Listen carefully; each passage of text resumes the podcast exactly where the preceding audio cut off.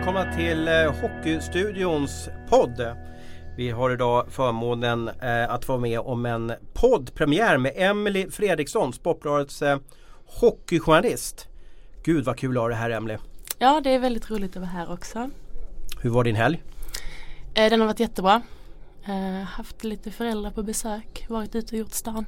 Och så skrev du en tyckare om, om Linköpings damfotbollsguld såg jag det också. Mm. Den var lite förberedd sen innan får jag väl erkänna. Men eh, har ju följt eh, damallsvenskan eh, ett par säsonger nu. Vad är det som gör att Linköping, jag, jag älskar ju det, det som försiggår i, i Linköping och satsar på sin sport. De har ju ett duktigt hockeylag både för, för tjejer och killar och de är duktiga på, på främst damfotboll. Vad är det som gör i den här föreningen så att de, de lyckas ta dubbla guld? Ja men om man ser på, eh, på damfotbollen så är det ju, de har en väldigt bra eh, ungdomsverksamhet. Och det är ju väldigt viktigt just med damfotbollen till exempel att, eh, att det kommer spelare underifrån. Där har Rosengård lite, lite svårare att fylla på med, med folk. Mm. Vi får se om Linköping kan ta en dubbel år om, om även dam, damlaget lyckas ta ett hockeyguld. Och herrlaget Abris har väl eh, lite tuffare och kanske gå hela vägen den här säsongen. Ja, de har ju inte alls börjat bra. Jag såg dem mot Frölunda här nu i helgen faktiskt och vart lite bekymrad där måste jag säga. Det såg inte alls bra ut. Så att, eh, möter nej, de, möter de inte Frölunda tror du i fel läge då? De har gått på en del eh, tuffa torsk här och så liksom. Det som jag säger, man kan alltid förlora hockeymatcher men det be behöver inte se ut på det sättet som det gjorde. Jag tyckte inte att man riktigt var med i den matchen. Det är fascinerande tycker jag när man ändå är beredd att precis som du säger, man åker ner till Göteborg och vet att man möter liksom ett skadeskjutet Frölunda som verkligen vill visa upp någonting. Och då gäller det kanske att vara ännu mer på de berömda tårna. Det tyckte jag definitivt inte Linköping var. Du och jag Abris kommer ju inspringande på redaktionen här. Vi har precis varit borta på, på Scandic, Sjöfartshotellet. Och eh, sett ännu en presskonferens med Tre Kronor. Och nu har de tagit ut en första OS-trupp och truppen till Karjala Tournament lite nyheter den här säsongen är ju då att eh, det var 27 spelare som kom med i den här eh, truppen och eh, för en gångs skull så får de ju inga nej tack för att det är OS-år och, och, alla vill vara med och man vet om att man inte blir eh, att man inte blir utkonkurrerad av någon NHL-proffs den här gången för att NHL får inte vara med. Eh, vad bär du med dig från, från eh, presskonferensen? Ja, nu när man får summera en timme i alla fall så är det fortfarande Rasmus Dahlin som sticker ut på något sätt. Att han är med nu här betyder ju att han är högaktuell för OS-turneringen i februari och det tycker jag är grymt häftigt med en 17-åring. Och jag är inte förvånad direkt så men, men, men ändå liksom, jag trodde kanske inte han skulle vara med i den här turneringen. Och, eh, men det var han och eh, i övrigt så är det ju en hel del kända namn sedan tidigare så man kanske inte, kul att de är med igen men det är väl inte så att man får den här wow-upplevelsen som man får med Dalins namn som finns med. Ja, och Emily, du var inne på en annan eh, junior här som du kände att eh, om Rasmus är med då så varför är inte den här killen med? Ja, jag saknar ju Elias Pettersson och förstått att ni har fått någon sorts förklaring kring hans frånvaro. Ja, de tycker väl helt enkelt. Eh, dels har Elias varit all, som allra bäst i senaste matcherna här nu och jag tror att man hade bestämt den här truppen kanske för en vecka sedan eller någonting. Så det tror jag ligger han lite i fatet. Sen har ju Rasmus varit med i landslaget i Tre Kronor redan i förra säsongen där och ligger väl lite längre fram i kön där. Det är ju väldigt ovanligt att man tar ut en JVM-spelare till de här turneringarna på hösten. Det händer ju aldrig i stort sett utan då ska de fokusera på JVM och vara med i de turneringarna eller vara hemma med sitt SHL-lag. Så att, eh, eh, att Rasmus är med är ju en jätteöverraskning. Det tycker jag väl också skulle kunna gjort att Elias också skulle kunna vara med. Han har ju absolut ingenting att bevisa i någon, i någon JVM eller i någon eh, junior träningsmatch där inför JVM. Så att, eh, det hade varit spännande att se honom också. Ja men då kan det ju vara också så här eh, att de har ju tagit ut en akkrediteringstrupp, en bruttotrupp till eh, till OS på 150 namn. Kanske 70-80, de vill inte säga exakt från NHL. Resten är ju då från Europa och Ryssland. Kanske är så att Elias inte är med på den ja, heller. Du är så klok Thomas. Det är helt rätt att det är också en aspekt i det. Och det är väl kanske, ändå kan jag tycka att en sån spelare med sån potential borde kanske vara med där. Men det kan vara som du säger att han inte är med. Sen är det väl kanske att man tycker konkurrensen på forwardsidan är så pass hård så att Elias Pettersson får svårt att, att, att slå sig in där. Och att Rasmus är närmare att ta en plats i, i en eventuell OS-trupp då. Vi får se då. OS-truppen tas ju ut i januari där, i alla fall. Då, så vi får se vilka, vilka spelare som kommer med. Det är en lång resa kvar. Och det är alltså två turneringar eh, som återstår innan man tar ut den här OS-truppen. Den här och Channel One Cup i december i, i Ryssland. Jag fastnade lite för att eh, eh Joel Lundqvist saknades som jag tänkte liksom skulle vara given det här laget. Vad, vad upplever du Abris? Varför, varför kom inte han med? Jag tror helt enkelt att man kommer överens om att han ska vara hemma, läka kroppen, kanske mysa på lite med familjen, fokusera på Frölunda där som haft en ganska tuff höst och så och sen eh, eventuellt spela turneringen i Ryssland där. Eh, det skulle jag väl tro att han gör för att få lite internationellt tempo också. Så att, eh, jag tror att de helt enkelt kommer överens om det. För mig är ju Joel Lundqvist kommer att spela OS om han är hel och troligtvis är han lagkapten också. Mm, spännande. Emelie, det, det, är ju en förändring med det här OS. Det är ju att vi för första gången sen på, på 12 års tid så får ju NHL-proffsen inte vara med. Gör det här att det blir en sämre turnering? Alltså att, att svensken hemma i, i tv-soffan inte kommer gå, gå bananas? Eller vad tror du blir för effekt i februari? Eh, lite så tror jag tyvärr och som man har förstått det med Rickard Grönborg som har haft verkligen det här NHL-proffsen var ju lite hans grej. Eh, var ju känslan fick upp ett väldigt bra lag i våras och hur ska han tackla det här? Eh, är en fråga som i alla fall jag tänker på lite grann. Jag tror du och jag Abris får ju förmånen att åka dit och bevaka den här turneringen och jag tror att det kommer vara jag, jag ser det som lite roligt att kunna kanske få intervjua Robban Nilsson eller, eller, eller Fredrik Pettersson eller, eller Joakim Lindström igen i alla fall. Nu har vi haft VM senast var ju, var ju NHL-fest och sen hade vi World Cup. Så att för mig, jag kan tycka att det är lite spännande med de här lite nya namnen. Om det går bra också för dem då. Det, Tre Kronor är ju kanske det lag som drabbas hårdast av att NHL har, har, har blockat sina killar från att vara med i OS. Som vi, vad var det, 130 spelare borta i Nordamerika. Ja, nej men det var ju grym blykeps på där när beskedet kom. Det ska jag erkänna. Jag bara kände att jag bara föll där genom luften kändes det som. Men, men det är det som är så fascinerande. Nu är, man ju liksom, nu är man ju sugen på något sätt ändå med det här laget. Och det blir, blir spännande att se liksom vad de ändå kan göra. Och det handlar ändå om ett OS. Så att, eh, och de tävlar ju mot spelare på ungefär samma nivå också. Det är inte att de andra lagen har superlag så att vi är slagen på förhand heller. Utan det är klart att vi är med och kämpar där. Så nu har man förlikat sig med det här på något sätt och tycker att det ska bli ganska kul ändå. Vilka har störst chans då Emelie? Tre Kronor eller Damkronorna att vinna OS-guld? Tre Kronor, helt klart. Det är så stor skillnad i damhockeyn nu alltså nu för tiden? Mm, det skulle jag absolut säga. Och det ställs väldigt höga krav på damkronorna med tanke på att det är liksom giganterna USA och Kanada som står där. Jag vet när Leif Bock tillträdde så var ju hans mål att just stå i final i det här OSet mot ett av de lagen men eh, det ser jag inte alls som realistiskt. Och visst är det så att, att OS-turneringen för damer är lite annorlunda uppbyggt jämfört med OS-turneringen för herrar utan man gör två rankinggrupper. Exakt. Och Sverige, eller Damkronorna är med i rankinggrupp B. Alltså. Mm. Det ska man ha klart för sig. Damkronorna är alltså inte med i den högsta rankinggruppen. Nej, så det blir eh, en längre väg liksom till, eh, till semifinalen för dem eh, i A-gruppen då.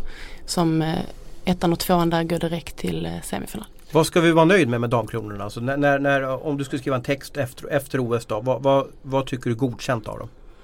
Eh, en kvartsfinal tycker jag är godkänt. Jag tycker inte att man egentligen kan kräva något jättemycket mer. Eh, sen skulle det såklart vara häftigt med en semifinal eh, och få mäta sig med de där giganterna som faktiskt har tagit de stegen som inte Sverige har lyckats ta eh, på senaste tiden. Och då kan jag ju erkänna att här är jag lite off i då fall. Eh, att, att, jag var ju med och bevakade 2006 när de kom till OS-final eh, och, och varit med sedan dess och då har ju alltid damkronorna kommit in och, och överraskat i början för damturneringen pågår innan herrarnas turnering och sen så är det herrarna som tar över. Så det blir ganska mycket fokus på de här damkronormatcherna och i min värld eftersom vi har kanske är det världens bästa liga vi har eller världens näst bästa liga så har jag för mig att vi ligger längre fram än, än många, andra, många andra nationer. Men då har jag helt fel, helt fel här Emelie. Mm.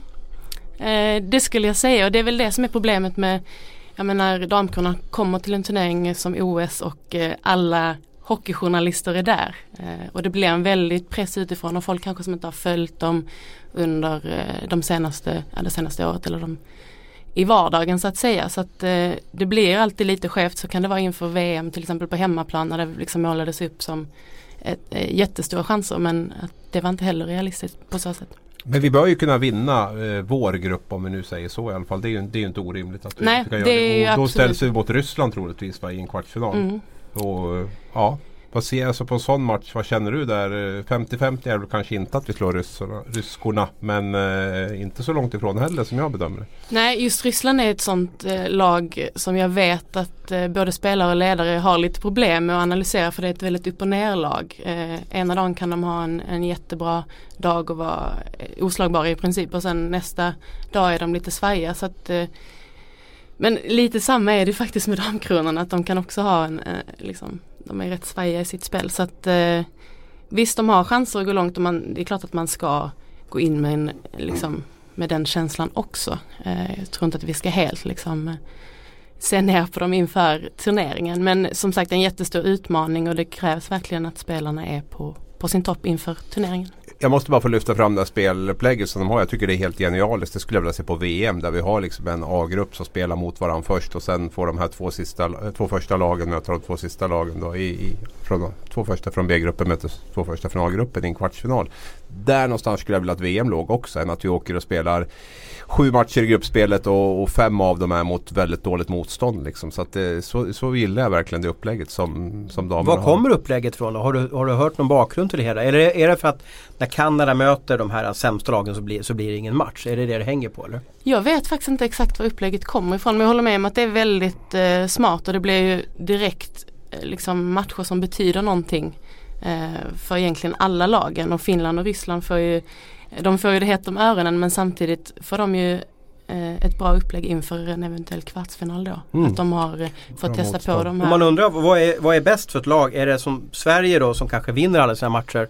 Eller för Finland som får grymt motstånd och, och, kanske vinner ja, max en match då. Jag vet inte om de kan ge USA, eh, tjejerna nog en match då men, men Rysslandsmatchen borde de ju ha chansen. Där undrar man ju liksom vilket, vad, vad som är bästa förutsättningen för en avgörande kvartsfinal. Ja, alltså det är en bra fråga Thomas, absolut. Där. Och det, det, kan man ju vrida och vända på lite grann som det är. Vinna matcher och ha en positiv trend eller möta tufft motstånd och, och, och förlora eventuellt. Men eh, mm, ja, jag vet inte sjutton där. Man kan, nog, man kan nog se det på båda sätt. Jag, jag tror nog att det kan vara, det är nog hur man hanterar den enskilda matchen på något sätt ändå. Man kan inte titta så mycket på det som har hänt utan liksom gå in och vara bäst just den, den matchen, den dagen mot det motståndet tror jag. Vi ska prata mer damhockey lite senare i programmet men, men innan vi, vi går över på det så ska vi prata om en, den jättevåg som sköljer över Sverige. Det handlar om metoo-rörelsen. Och eh, hockeyn har ju inte riktigt varit inblandad i det här. Eh, eh och det är så perfekt att vi har dig i studion här Emelie. För du är alltså en av få eh, kvinnliga hockeyreportrar vi har i Sverige. Och hur upplever du att den mansdominerade hockeyn har tagit emot dig? Eh, ja det är lite blandat om vi då jämför med fotbollen som det har rapporterats mycket om nu att eh, om sexuella trakasserier inom förbundet bland annat och så. Så tycker jag att det känns märkligt att vi inte skulle ha en liknande situation inom hockeyn som jag tycker spontant, jag gillar egentligen inte att generalisera men det tvingas man på något sätt göra i den här diskussionen. Men att eh, att den känns lite, lite grabbigare. Den har inte kommit lika långt som fotbollen där eh, som känns som att den har kommit en bit längre. Så att jag tycker att hockeyn är ett litet, eh, om man får kalla det, gubbvälde fortfarande. Eh, och man kan ju faktiskt känna sig i vissa situationer så känner jag mig liksom som ett ufo. Liksom kan du ge ex exempel på det? Alltså hur, hur, för, det, för mig är det här så främmande men det var för att man har hållit på så många år och, och man, man snackar med sportchefer, tränare, spelare, presschefer och, och man blir alltid bemött som, som, man ska bli bemött ungefär. Men jag har förstått så ser inte vardagen ut för, för, för kvinnliga sportjournalister. Mm. Det finns ju en del exempel. Jag har inte blivit liksom utsatt för något, eh, några grova liksom trakasserier eller så men det handlar ju om just det här bemötandet till exempel.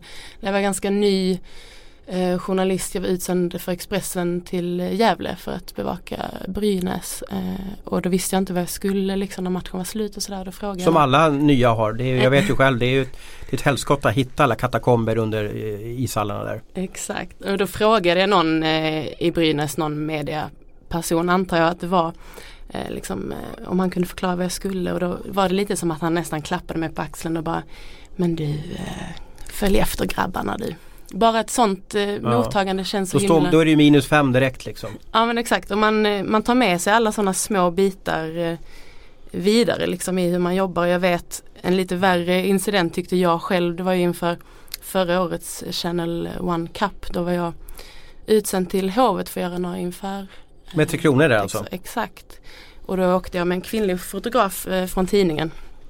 Eh, och hon jag fångade spelarna liksom på väg in i omklädningsrummet men hon var inte nöjd med bilderna hon hade fått. Mm. Så då var, det en stillbildsfotograf eller var det rörlig, rörlig foto? Det var en stillbildsfotograf. Mm. Eh, så då väntade vi utanför omklädningsrummet på de här två spelarna som hon ville haffa. Eh, och då kom en ledare kring, kring laget och, och hon frågade väl eh, honom hur lång tid det här skulle ta och sådär. Och då blev han också direkt så här Ska ni verkligen vänta här utanför? Typ, de står där inne och duschar. Alltså på så sätt. Ja. Och då, ehm, då kollade vi också på varandra och liksom skakade på huvudet och man känner sig bara liksom lite uppgiven. Eh, mm. I sådana situationer. Att man inte kanske riktigt tas på samma allvar, att inte hockeyn är i fokus. Men, men menade ledaren då att ja, men gå in och, och fota om omklädningsrummet? Var det så han menade liksom med, med, med lite flin? Var det så? Liksom? Ja, alltså han hade ju den här hö, mentaliteten i sig då att eh, det var väl liksom på skoj att han tyckte att liksom, är inte ni lite sugna på att liksom gå in i omklädningsrummet och titta när de byter om i princip så.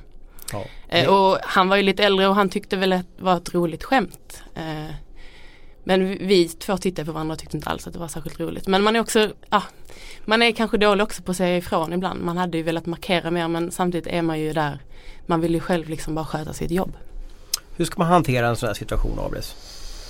Ja, Thomas. Och det här är ju så svår värld för, för dig ja. och mig så att säga. Liksom alltså att, det är ju inte så att någon skulle säga Ja, göra sig lustig över oss för att ja, men gå in och, och ja, du vet, det blir inte samma, det är inte samma miljö vi behöver jobba i. Nej och sen är det väl kanske inte de här liksom grova påhoppen. Det är kanske mer de här små grejerna hela tiden kan jag tänka mig som kan vara ganska jobbiga. Så här. Inte liksom att det är någon som är direkt otrevlig eller vräker ut sig något jättegrovt och sådär. Men just de där små två sakerna som Emelie säger nu är ju liksom två sådana där eh, exempel kan jag tänka mig på sådana här lite små grejer som man, som man kan kläcka ur sig som kanske ändå kan vara jäkligt irriterande när man är där för att göra ett professionellt jobb och man är påläst och man liksom är förberedd och allting och så kommer det där liksom som anspeglar på, på ens kön då snarare än, än, än det man gör. Så det är ju det handlar nog mycket om att vi liksom måste tänka till och det gäller nog alla. Så det, jag tror att på så sätt tror jag det här var en jäkligt bra veckaklocka den här debatten som har varit där. För det är, det är ju liksom både du och jag tycker det är jätteroligt höll jag på att säga. Men alltså med, nu ska jag inte säga att det är roligt att det är kvinnliga journalister kommer in i hockey. Men alltså de är duktiga som kommer in för att de är duktiga. Men alltså det, är ju, det är ju, blir ju naturligtvis mycket bättre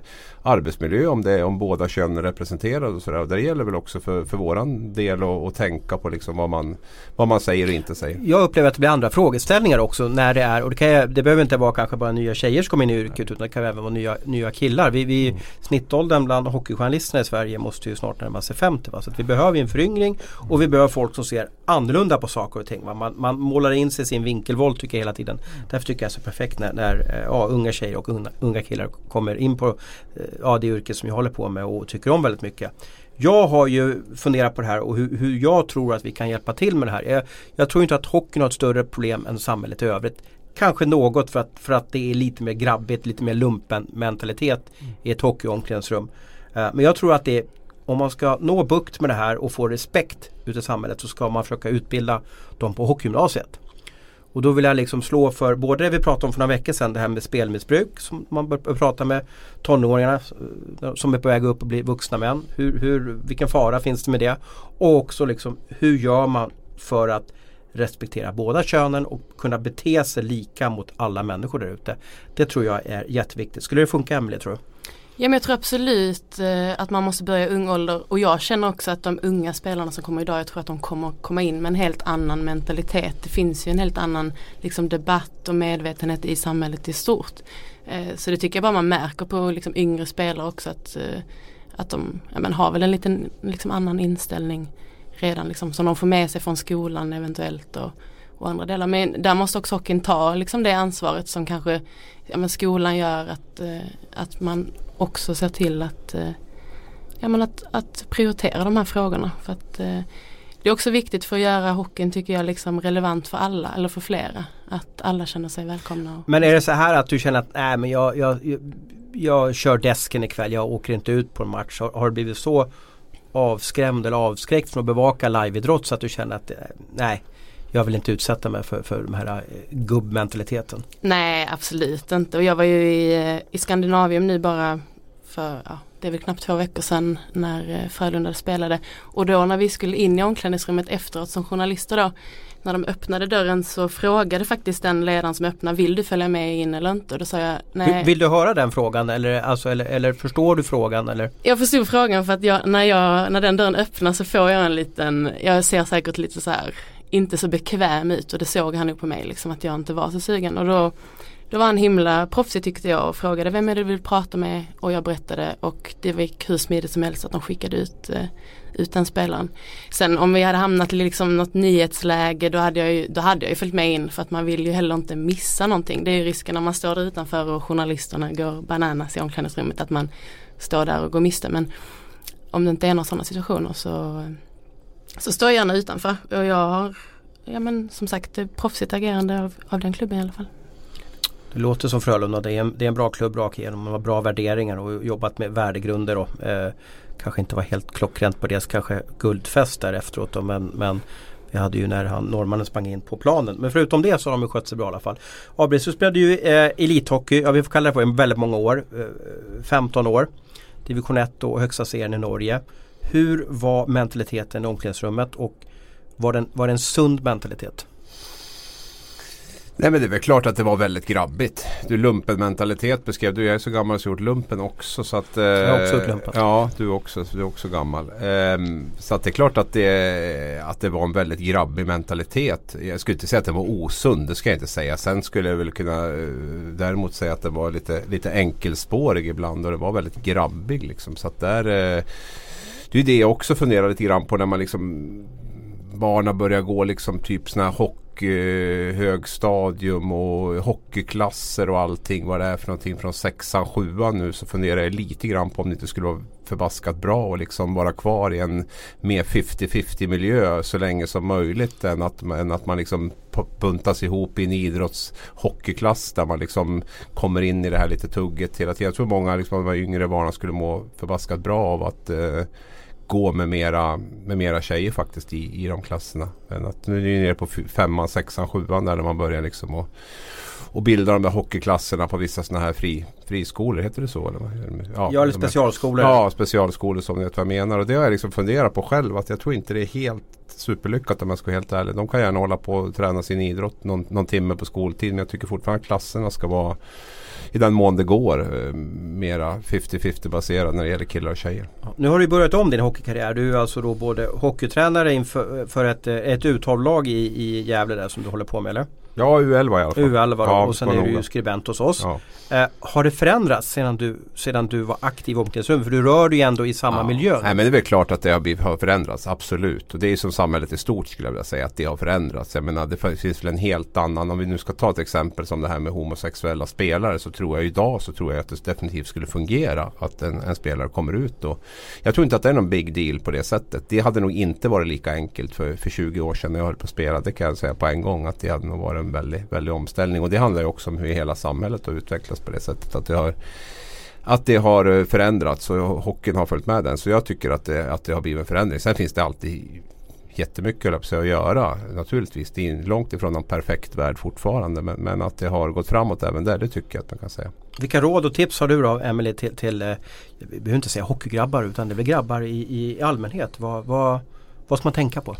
Jag tror att eh, språkbruket är det absolut viktigaste och där kan jag väl känna, nu läste man bara senast i veckan hur Jocke Fagervall gick ut och liksom använde ett väldigt olämpligt ord när han beskrev vad som hade, hur han tyckte att eh, ja, men, backarna och målvakten hade liksom De hade blivit våldtagna sa han om man minns rätt. Precis, i byte mm. efter byte. Mm. Eh, och att han går ut liksom, han var väl i i känslor men att ha det språkbruket med sig i en sån situation det, det, det säger ju något jättemycket tycker jag om, eh, om kulturen och om det är ledarna som står och pratar så. Då... Mm. Men det är ju det att det är på något sätt, det är ju metaforer som jag vill inte säga bara hockeyledare använder mm. utan även alla idrottsledare. Om det är någon som har gjort eh, dåligt så säger man så här Ja du, du spelar som en kärring spelar man exempelvis. Jag, jag blir ju liksom helt galen kanske för att jag har eh, två döttrar som är aktiva i, i idrott nu i alla fall. Men det är, det är ju så förnedrande och det är liksom helt legitimt att, att säga i alla fall. Då. Men, men, men det var ju inte bra att han gick Nu bad han ju om, om ursäkt i alla fall. Då det. kanske det blev ännu mer effekt att oj han fattar felet, läsarna fick också läsa det här. Var, var inte du Thomas som uppmärksammade det? Var det Frölunda som spelade den här Vart tog den stygga lilla flickan vägen? Eller mm. vad var det för låt där i ja, Jag är lite känslig för Ja och det är liksom sådana grejer som man liksom Många kanske inte tänker på. Nej, men det, det var när, när någon blev utvisad. Ja, var det inte så? Va? Så ja. vill man håna att man ja. var en stygg flicka ungefär. Vad jag kände. Vad, vad är det för musik? Men det, är, liksom? det är säkert inte illa menat eller ont menat liksom i grunden. Men, men det, blir ju, det blir ju fel och det är nog viktigt att man påpekar de där grejerna. För det är, det är de här små sakerna hela tiden som liksom håller den här kulturen levande på något sätt också. Att det, att det får fortsätta vara på, på ett visst sätt. Och jag tror att det är det här vi bör göra. Vi bör prata om det. Alltså alla som lyssnar på det här ni kanske tyckte att det här var lite jobbigt att lyssna på eller pretentiöst på ett sätt. Men jag tror att man måste prata om det för att få sig en, en, en, en tänkeställare. Du fick ju den här tankeställaren när jag sa varför spelar de den här låten för? För det är bara så vanligt att höra den låten exempelvis då. Men om man funderar på innebörden. Vad, vad, det här förstärker ju bara på något sätt sexismen som finns där ute i alla fall. Ja, bra tugg. Eh, vi ska gå vidare. Eh, vi har ju ett specialgjort program för Emily här. Så vi ska ha fokus på SDHL, Svenska Damhockeyligan. Eh, de har ju gått från att kalla sig, visst var det riksserien de hette förut va Emily? Exakt. Och nu har de ju då tagit sig an eh, SHLs väg här och kallar sig för SDHL. Och allting runt damhockeyn i Sverige har blivit proffsigare, snyggare, bättre. Eh, man är på väg eh, väldigt bra i, i sin resa att bli kanske en riktigt bra liga som attraherar både media och, och, och fans och, eh, och sponsorer. Eh, vad tycker du är hetaste snackisen runt SDHL? Eh, ja men om vi börjar med det positiva så är det ju eh, ja, men kvaliteten. Att man pratar om att liksom eh, än en gång är det liksom eh, inte så att eh, det här är den bästa säsongen någonsin. Eh, så har det varit nu ett tag. Eh, och också det här att eh, vi har någon uppstickare. Tabellen ser inte alls ut som man hade faktiskt tänkt på för, eller i alla fall inte som jag hade tänkt på förhand med, med Modo där på en andra plats till exempel. Eh, sen tyvärr är det ju en väldigt haltande tabell. Det går knappt att titta på den, man får riktigt ont i ögonen. Om man ser då till exempel Djurgården som ligger fyra har spelat 19 matcher och Luleå på en tredje plats har spelat 13. Vad beror det här på? Ja men det är ju en eh, OS-säsong bland annat. Eh, spel, man ska ju klart, ha klart för sig att eh, spelschemat för SDHL är alltid lite kaosartat. Jag vet att det är spelare och ledare inte alls är nöjda med, med hur det är upplagt. Eh, men denna säsongen är lite speciell. Det kommer vara en månad där de inte spelar någon match alls och nu kläms det liksom in matcher här och var. Och, eh, så att det beror ju lite på det att man spelar inte omgång för omgång i SDH utan det är lite klippa och klistra för att eh, Man kör lite bortaturnéer har jag förstått också. Att kör man en match, Leksand var i Göteborg i helgen och då dammade man av typ HV på vägen hem då. För att man skulle spara eh, resekostnader kan jag anta att det var. Ja, det är väldigt mycket spel kring, eh, kring helgerna just för att det är många spelare som har så kallade vanliga liv vid sidan om. Eh, till exempel HV71 var ju tvungna att åka på en bortamatch med 11 spelare för att det var många i laget som hade läxor och prov eh, och annat så kunde de inte åka på en, på en vardagskväll med på bortaresan. Så att, eh, det är lite speciellt upplägg eh, i ligan som sagt. Men eh, Modo då som sagt har ju värvat lite, eh, lite amerikanskor och verkligen lyft sig. Har, de har varit en liten besvikelse. De senaste åren har man pratat väldigt mycket om att Modo är ett väldigt talangfullt lag och får de bara ihop det så kommer de bli ett topplag. Men det har liksom inte riktigt skett. Och nu frångick de lite det där satsa svenskt och eh, fick in några vassa nordamerikanskor och ligger alltså två i tabellen. Jag eh, tror kanske inte att de kommer ligga kvar där säsongen ut men eh, i ett slutspel är det absolut ett lag som jag tror kommer vara med och, och tampas om guldet och det känns faktiskt väldigt spännande eh, att det händer saker i ligan och att många lag kan vara med där uppe. Hur många SDHL-matcher har du bevakat den här säsongen Abris? Den här säsongen har det inte blivit någon. Men jag har varit uppe på Gavlerinken några gånger. Förra säsongen var jag uppe där och jag vet OS-året var jag uppe och såg ganska mycket matcher. 2014 där var jag också uppe. Annars är det inte sådär jättemånga, det ska jag inte säga. Om vi ska rannsaka oss själva, för jag står också på nolla hittills i, i antal SDHL-matcher. Varför bevakar vi inte SDHL som vi bevakar SHL? Den största anledningen är väl att någonstans har vi liksom en uppdragsgivare också som, eh, som beordrar ut oss på de platser vi ska vara. Det är ju inte så att vi riktigt, även om vi har jobbat länge Thomas, så är det inte att vi gör precis som vi vill liksom. Och, och, och dessutom får in de grejer som vi, som vi går på. Utan det, det handlar ju också om att vi, vi måste bli, få utlagt och, och, och göra de här matcherna. Och, mm. eh, att vara där. Så det är väl, det är väl en anledning definitivt till det. Ja. När, när du vill få, få ut artiklar om SDHL och, och det finns ju, det är ju det är en uppsjö av intressanta spelare. Bland annat så är det ju en riktig smältdegel, vår, vår högsta serie med spelare från Lettland och du har massa amerikanskor som har kommit in med, med häftiga intressanta namn som måste finnas hur mycket bakgrund som helst på då. Eh, varför skriver vi så lite om SDHL? Eh, ja det tråkiga svaret som jag vet att många också är emot det är ju det här att vi pratar om att eh, ja men hur många är det som går och kollar på SDHL att liksom eh, det hänger ju ihop med hur mm. vi rapporterar och vi kan visst liksom gå i bräschen men är det ingen som läser det vi skriver så kommer det ju spegla på vad våra chefer ja, hur mycket de vill att vi ska bevaka den ligan. och så vidare. Så att lite är det väl fortfarande liksom efterfrågan och då med tanke på att eh, ja, men publiksiffrorna är låga intresset har liksom inte riktigt, jag tycker verkligen att det här är en liga som är på uppgång eh, och det tror jag många håller med om. Eh, så att jag tror bara det kommer bli bättre och bättre. Det är många redaktioner framförallt på lokal nivå som har varit himla himla duktiga den här säsongen på att bevaka. Det märker man verkligen. Mittmedia går ju i bräschen där. Verkligen. Och, och, och, de har ju många lag. Luleå-tidningarna måste man lyfta ja. fram också. Hela Luleås organisation där. De bevakar ju nästan Dammatcherna har ju samma eh, intro och allting som herrmatcherna. Mm. Så det gör de ju bra. Eh, jag lovar i alla fall inför alla poddläsare som lyssnar nu att när det är slutspel så ska jag gå minst på två SDHL-matcher. Så att ni får ju hålla koll på mig här Emelie och, och Abri som man verkligen gör det i alla fall. Och jag håller med dig. Det, det, de highlights jag ser alltså så det är ganska rolig hockey alltså. Och man tror ju att, och de får inte tacklas men det, det smäller ganska bra där ute. Jag såg till och med i Göteborg, Leksandsmatchen så var det nästan lite gurgel också. Va? Mm. Såg du de bilderna? Mm.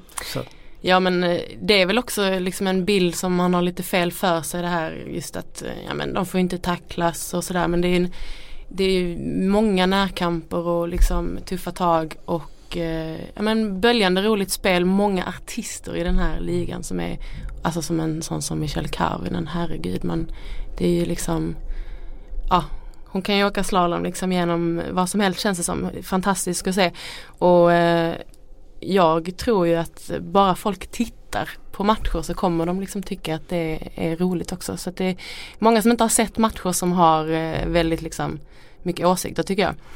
Vilka tror du vinner guld den här säsongen då? Ja men jag tror ju att det är Linköpings tur igen. Jaha, de tar en dubbel både dam, damfotboll och eh, damhockeyn där ja. Exakt, ja, men det känns som det jämnaste laget. De har eh, bra spelare både liksom målvakt eh, och försvar och anfall sitter och en eh, tränare som jag hyllade i alla fall inför säsongen och som är fantastisk det är Madde Östling där. Eh, de känns väldigt, väldigt stabila i år.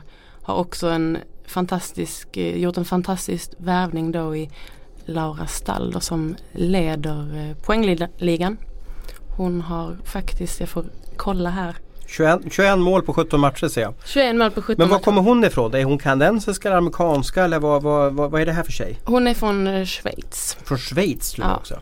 Mm. Mm. Det är en, en superstjärna, verkligen. Hade hög eh, eh, stora förväntningar på sig inför säsongen och har verkligen inte gjort någon besviken. Eh, verkligen en sån som Linköping behövde. De har ju tappat Jennifer Wakefield då som eh, satsar OS och de fick in en perfekt ersättare får man verkligen säga. Det är spännande här och om vi kollar på, jag vet att du har nördat ner i det här ämnet Abris på vägen ner hit till, till Stockholm idag. Så är det ju extremt många utländska namn som man ser i toppen av både mm. poängligan och skytteligan.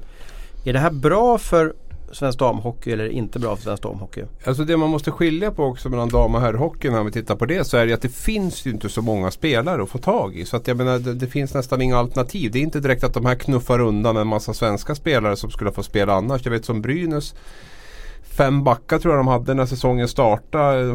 De är fortfarande fem när de fått in en och Vilma Karlsson har slutat där. Alltså, det, det, är jättesvårt att hitta spelare. Och det är ju liksom en helt annan utmaning än vad, vad herrhockeyn har. För jag menar, försvinner det backar, du kan, du kan plocka upp från allsvenskan till SHL eller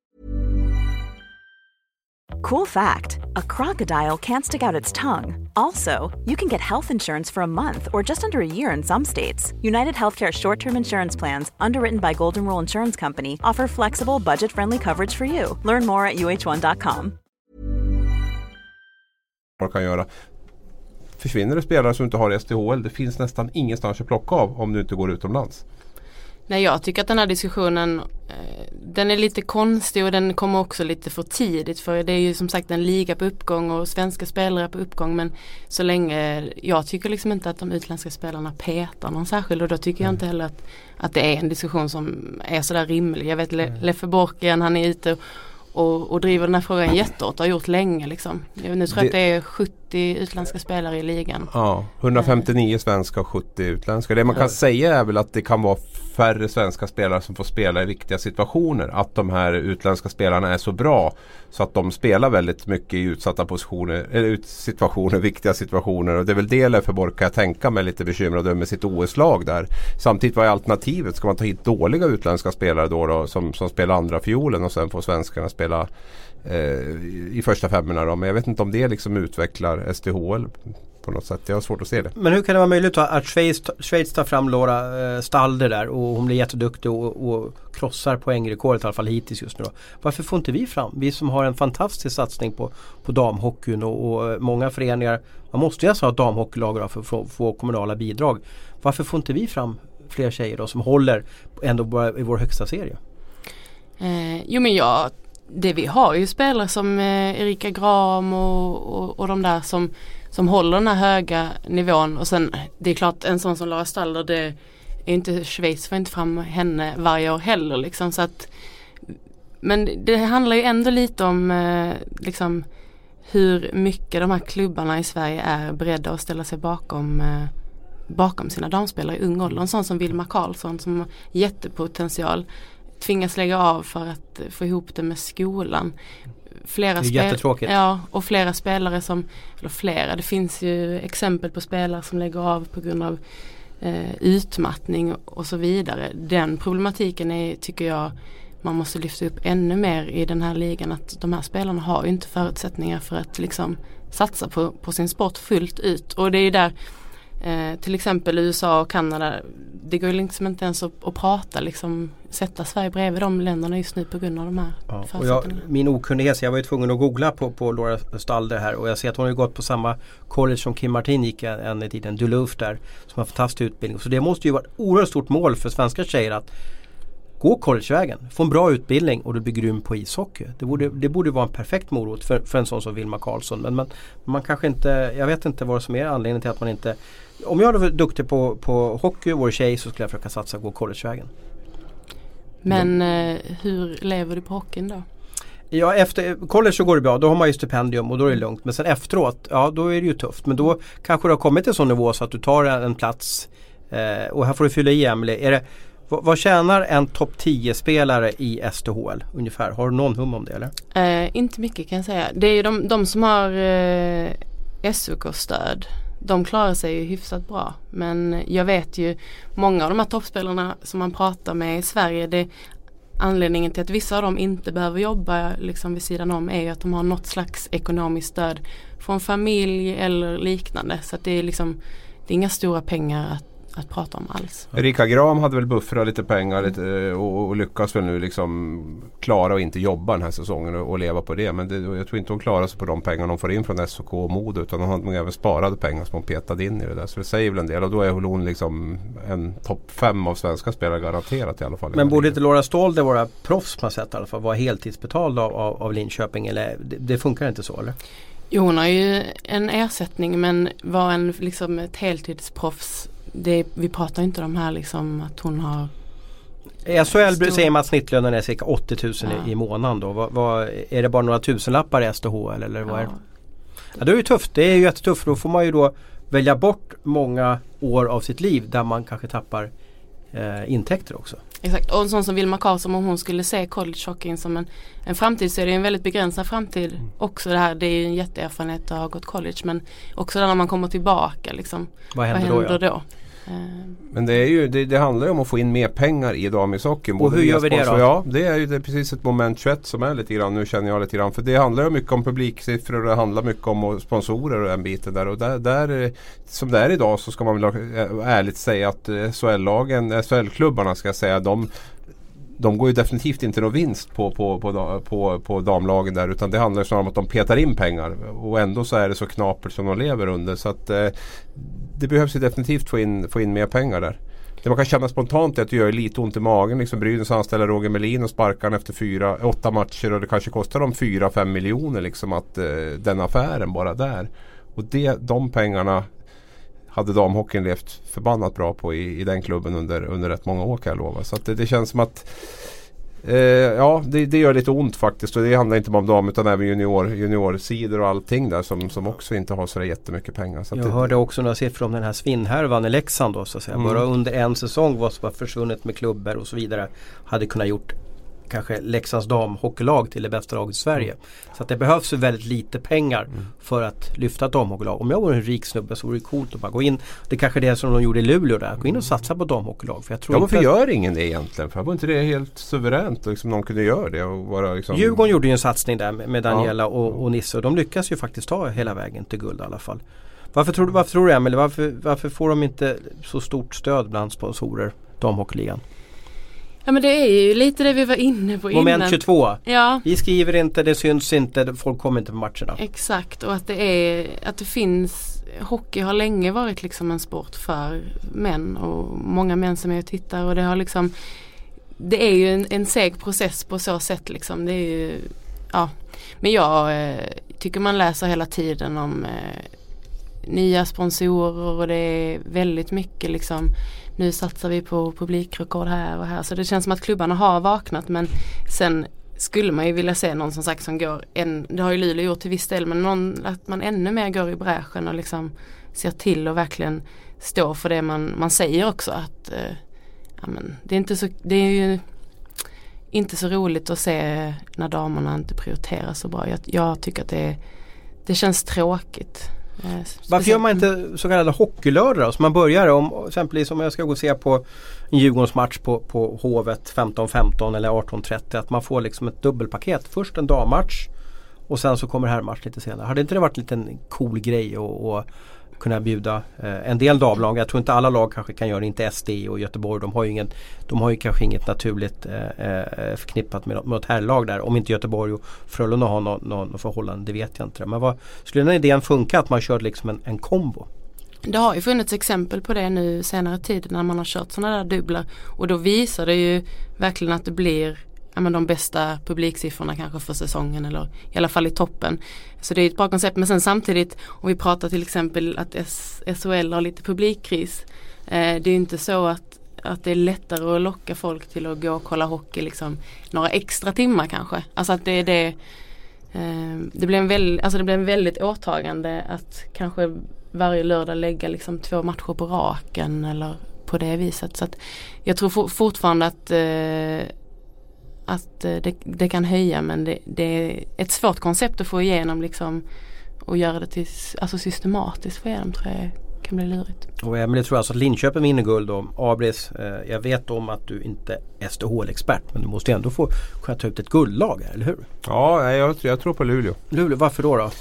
nu måste har, du motivera det här jag bra. Jag tycker de har bästa spel. Jag tycker de har bästa laget. Jag trodde liksom att de var på väg att blåsa förbi. Alltså billigt i en klass för sig här för ett par år sedan. Och, och, jag tycker att de fortfarande har väldigt många skickliga spelare. Så att eh, jag tycker att de var bästa laget. Därför tror jag att de vinner.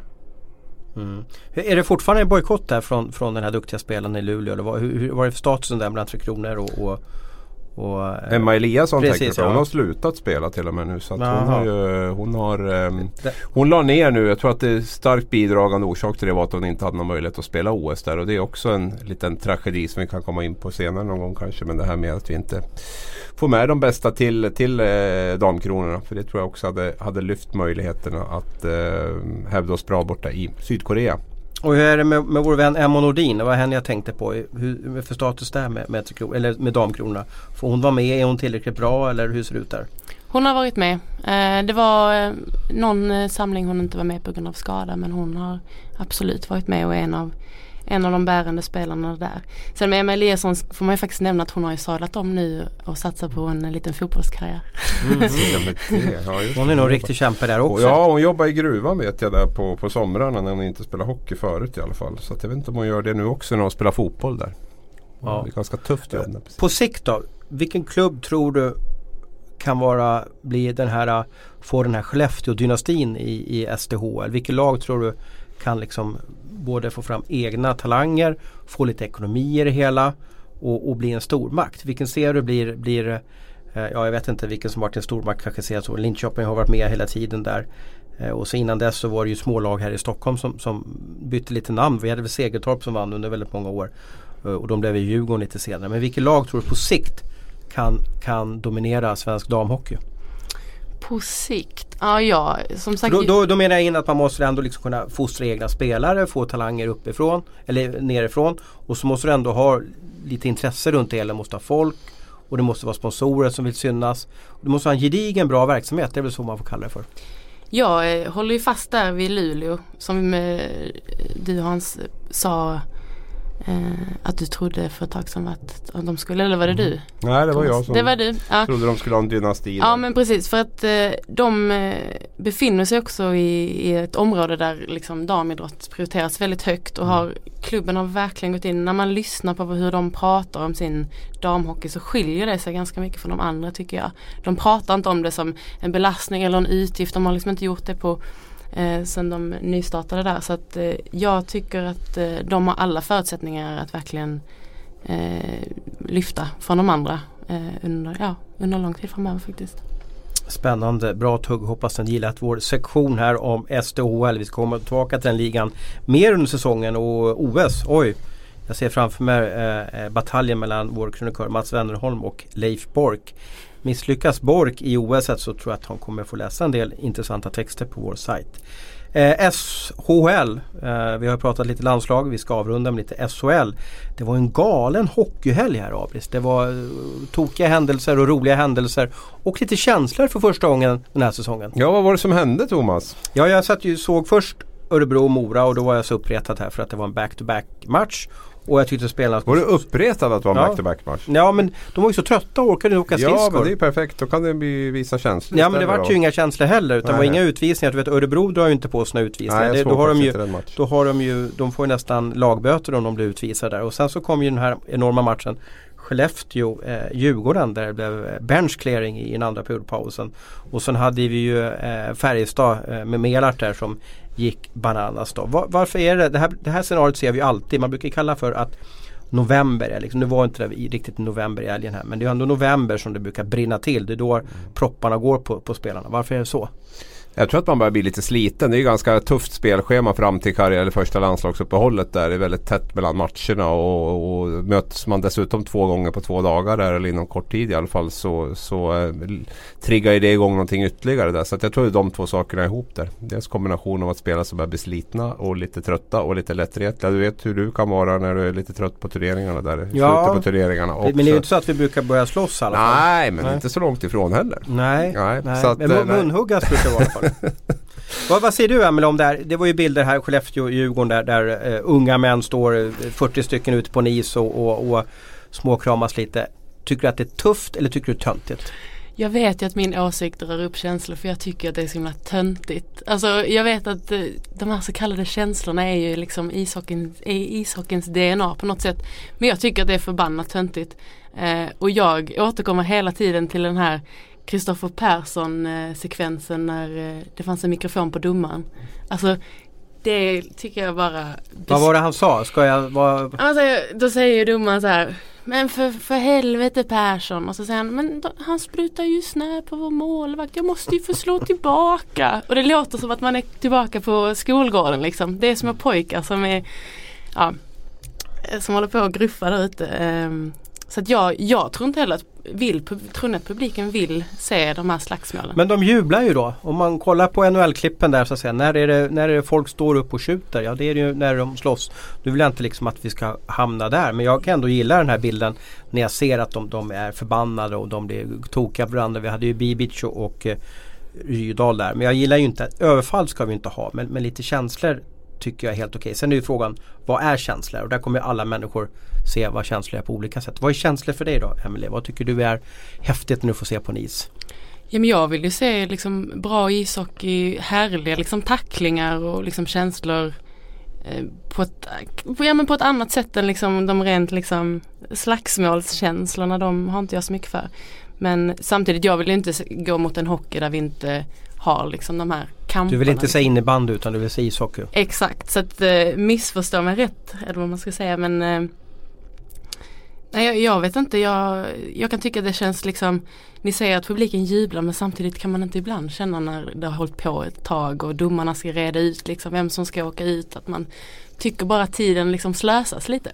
Jag har sådana här känslor när jag, när jag ser det där för att Första början blir jag så här wow, åh vad häftigt och, och, och så går jag igång och blir, blir alldeles stirrig. När man ser tillbaka kanske 20 minuter senare då, då, då, blir man lite så här, åh de här små, usch, nej det såg ju lite töntigt ut och så vidare. Så det är kanske första inlevelsen säger jag men sen när man får lite distans till det så kanske man blir lite mer, mer cool i det hela. Vad tycker du Abris då? Ja jag är jättesplittrad i det här för jag, jag, jag, jag, jag, har liksom båda era sidor i det här på något sätt. På ett sätt kan jag tycka att alltså, hockey ska vara känslor och jag kan tycka att det ibland eh, kan tillföra något när det är lite osämja mellan två spelare. Det kan jag definitivt tycka. Samtidigt som jag tycker att någonstans måste man ju man hamnar lätt i ett grått stadie också där liksom den här, det här bråket och det här tjafset eller det här slagsmålet att det ska liksom vara en mm, så viktig ingrediens för att en hockeymatch ska vara bra. Att man liksom nästan bygger upp något, något falskt där med, med tack vare det här bråket och det här att produkten är så dålig så det krävs liksom att man tillsätter liksom lite eh, handskar i ansiktet och lite boxar på varandra och sånt här. Och det, det, det, tycker jag liksom jag, jag vägs mellan de här två sakerna lite grann mycket. Men jag skulle säga tacklingar och mål. Det är liksom det någonstans som väcker känslor i en hockeyarena för mig. Och jag tycker som Emelie säger att Gärna lite tacklingar, schyssta tacklingar och sådär. Och sen hellre ta bort lite grann av det här. Vi har ju dessutom en kultur där vi inte är speciellt bra på att slåss heller. Vi, har liksom, vi uppmuntrar, uppmuntras inte till att slåss. Vi är inte speciellt bra på det på isen. Det ser oftast ganska fånigt ut när vi slåss. Ja, man handskarna på det. Ja, precis. ja jag tycker det ser så löjligt ut. Så då kanske det är bättre att försöka nästan lägga ner det där och kanske man kan eh, satsa Men varför är, det, varför är det på något sätt nu är det ju inte okej okay att slåss i svensk hockey. Man blir utvisad, man kanske får en avstängning och, och Melart fick ju 50 minuter där på, på, på, mm. på några sekunder där i senaste matchen. Eh, men varför är handboll, basket som också är någon typ av kontaktsport, eh, bandy också lite kontakt och fotboll.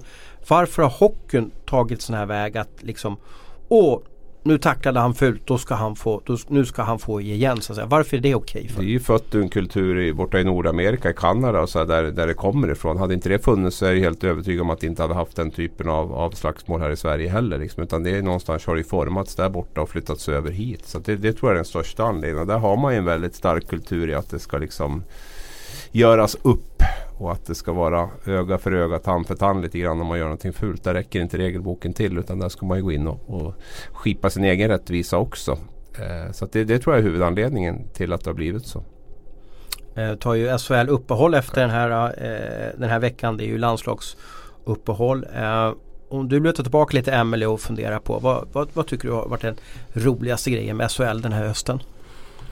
Um, ja men jag skulle säga att det är liksom juniorerna som verkligen har, alltså Elias Pettersson, Rasmus Dahlin, alltså vilka fantastiska lirare. Mm. Det, det tar jag verkligen med mig framåt för att uh, det är ju kul också för alltså det blir ju en eh, dubbel glädje när man vet att de har så många år framför sig och en sån ljus framtid.